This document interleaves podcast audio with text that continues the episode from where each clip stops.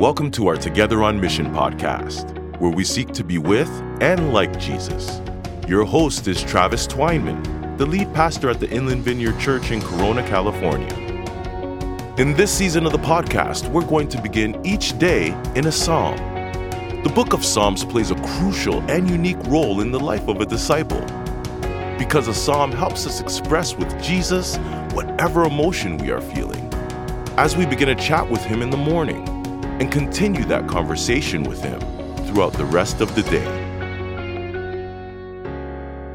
Good morning, everyone, and welcome to the Together on Mission podcast. This is Travis, and it is Thursday morning. So, happy Thursday morning. For those of you that are new with us this week, we will not be releasing a daily podcast on Friday or Saturday. So, just do with Jesus what we have been doing the last few days, the last few weeks, the last year. And then, of course, on Sunday, tune in, inlandvineyard.org, 9.15, 11.15, and then we will be back together on Monday to spend the morning with Jesus, to spend the day with Jesus, to spend the week with Jesus.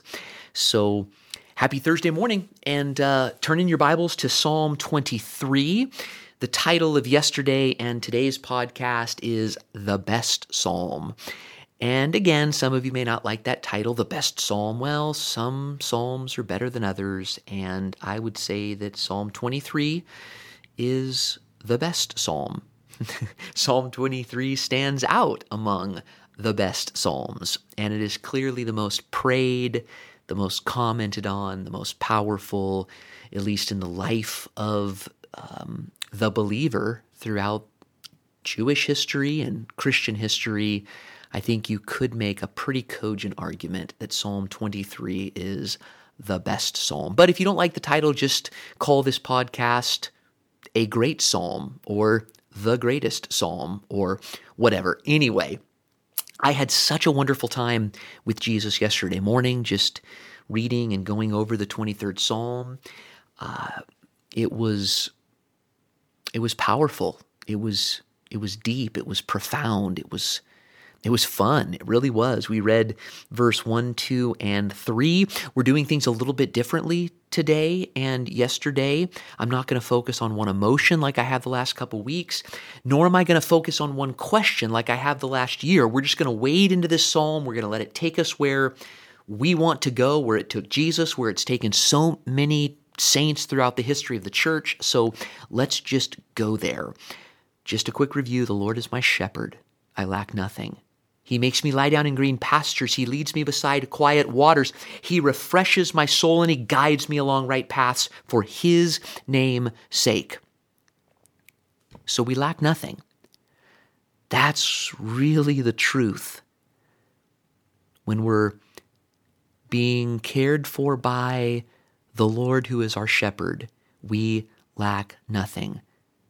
Let's let that soak in, that truth soak in. The enemy's trying to do everything he can to keep that truth from soaking in. Let's just let it soak in. And we lack nothing, even, verse 4, even though I walk through the darkest valley. And obviously, this has been our experience this last year right? This season has been a dark valley, and maybe we could think for a moment how it has been a dark valley. Maybe we could ponder that with Jesus. Has it been loss? Has it been fear? Has it been death? Has it been lack of clarity? Has it been loneliness, isolation, confusion? I mean, what has it been? Let's just tell Jesus that. What does this dark valley look like?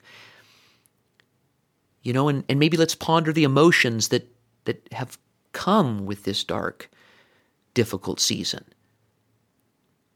because Jesus wants us to do that. He wants us to come to Him in the good, the bad, and the ugly, which is really, really good because we always are a little bit good, a little bit bad, and a little bit ugly. And, and, and God wants us to come to Him with all of that. And notice the rhythm of this psalm. It goes from green pastures and quiet waters and refreshment to boom, a dark valley. Good times to bad times, right? Consolation, pleasure to desolation and pain. It's like ecstasy and then agony. It's mountain peaks and then deep, dark valleys, but that's the pattern.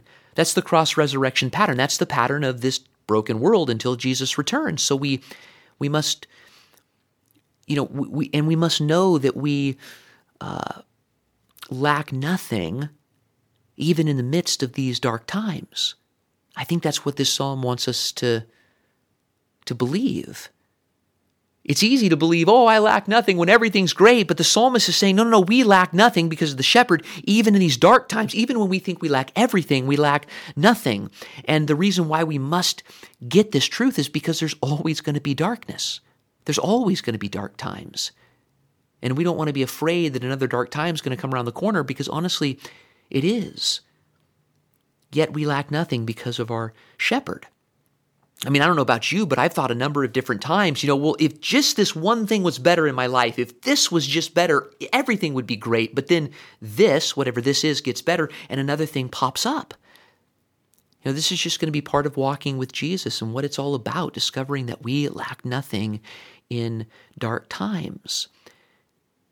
And I, I don't think we can actually know this unless we've walked with Jesus through a number of dark times. And by the way, I was going to say incidentally, but it's not incidental, it's important. By the way, the same is true with other relationships. I mean, name the relationship. Whatever relationship is in your mind or your heart right now, just name it. You can't really know that person, and they can't really know you. And you can't really have a strong relationship with that person unless there have been a few dark valleys, or maybe more than a few unless we've run into a wall with that person and we've not wanted to love, but we've chosen to love anyway, because that's the key to a great relationship. When we don't want to love because it's a dark valley, but we choose to love, that's the key to a great relationship.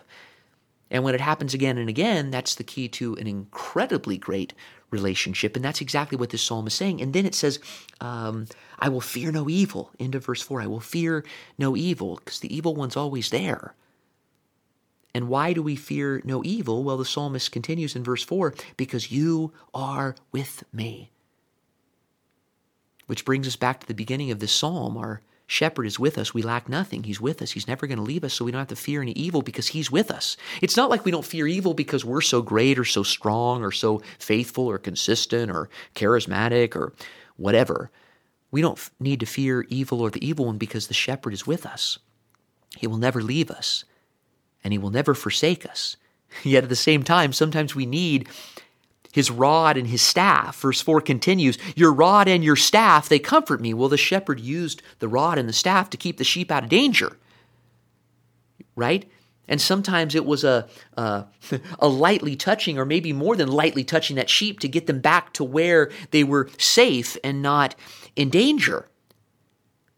The rod and the staff, which may sometimes feel painful, but it's ultimately love. Because maybe you can, th- I know I can think of a thousand times, maybe you can think of a time where you thought that the road that you were on was good, but in the end, it was death.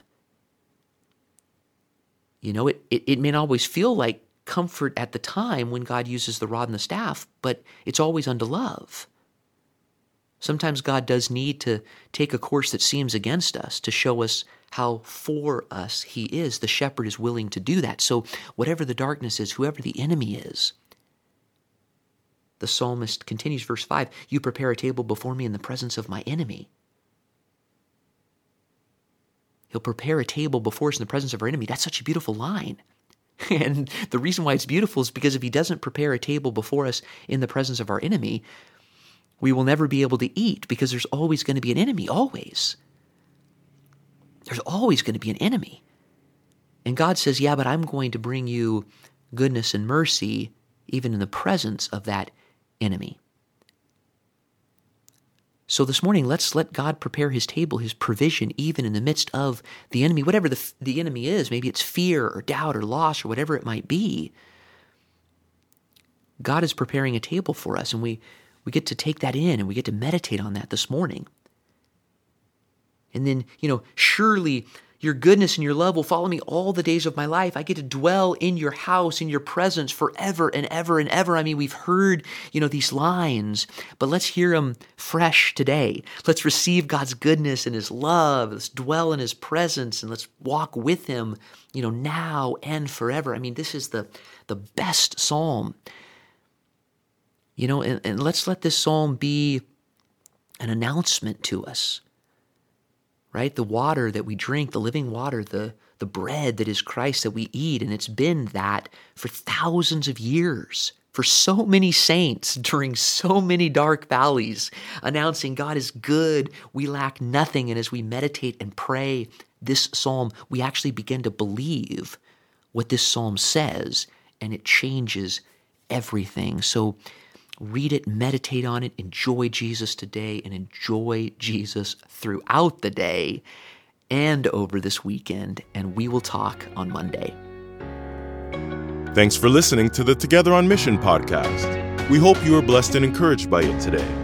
If you had any questions about the Inland Vineyard Church, our ministries, or our Sunday services, feel free to connect with us on social media platforms like Facebook and Instagram, or check out our website at inlandvineyard.org.